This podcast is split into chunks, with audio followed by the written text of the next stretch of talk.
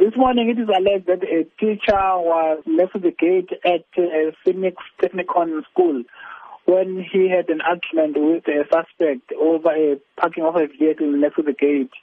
As a result, it is alleged that the suspect produced his firearm and shot on the air. No one was injured and nothing was damaged. The suspect fled the scene thereafter. And the case of uh, discharging of a firearm has been opened by the Phoenix Police for further investigation and there's no arrest made at this stage. And is it known if this suspect is a parent with a child at the school? We are not sure as to whether he has got a child at the school.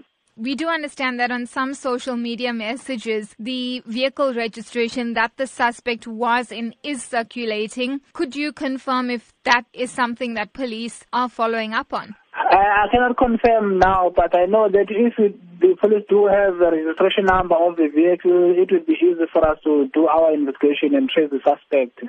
Now, how concerning is it that a firearm was discharged outside the school environment where there would be, of course, learners entering school in the morning? It is very much a concern to us as if someone is shooting randomly, the bullet might injure or might cause some damages to other property or might injure someone who is walking by in the area, especially the children.